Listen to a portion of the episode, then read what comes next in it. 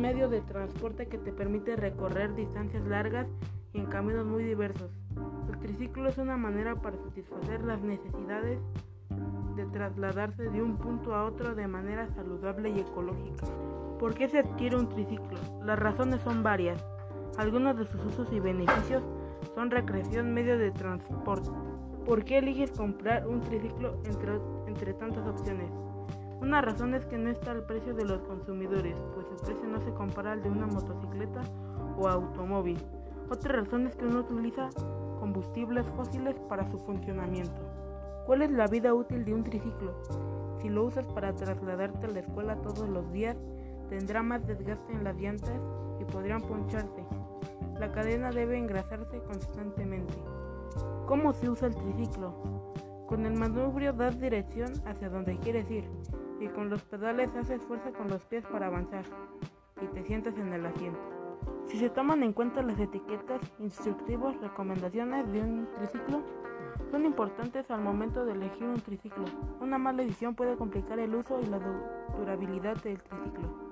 El triciclo es una manera para satisfacer las necesidades de trasladarse de un punto a otro de manera saludable y ecológica. Las llantas están hechas de caucho que recubre una retícula hecha de hilo de nylon o algodón. El triciclo se puede fabricar de acero, aluminio, fibra de carbono, titanio, bambú y otros materiales. El asiento se fabrica en fibra de vidrio, carbono, nylon o kevlar.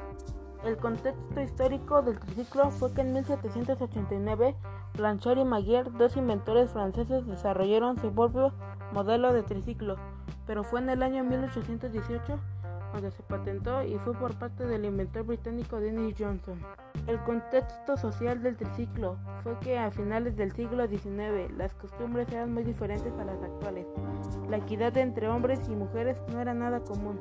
Las diferencias económicas se expresaban en la capacidad de poseer ciertos bienes y solo algunos tenían triciclos. El subsistema de control tiene que ver con cambios de velocidades, frenos, dirección y está compuesto por operadores como el cambio trasero, la palanca de freno y los tubos delanteros.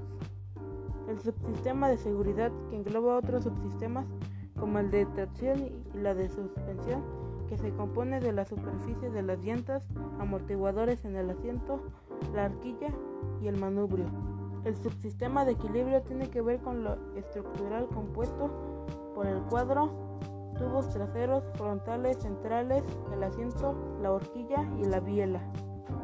El subsistema de impulso que engloba el rodamiento y transmisión, que está formado por operadores como los discos de multiplicación, el eje central del disco, la cadena, los pedales y los piñones.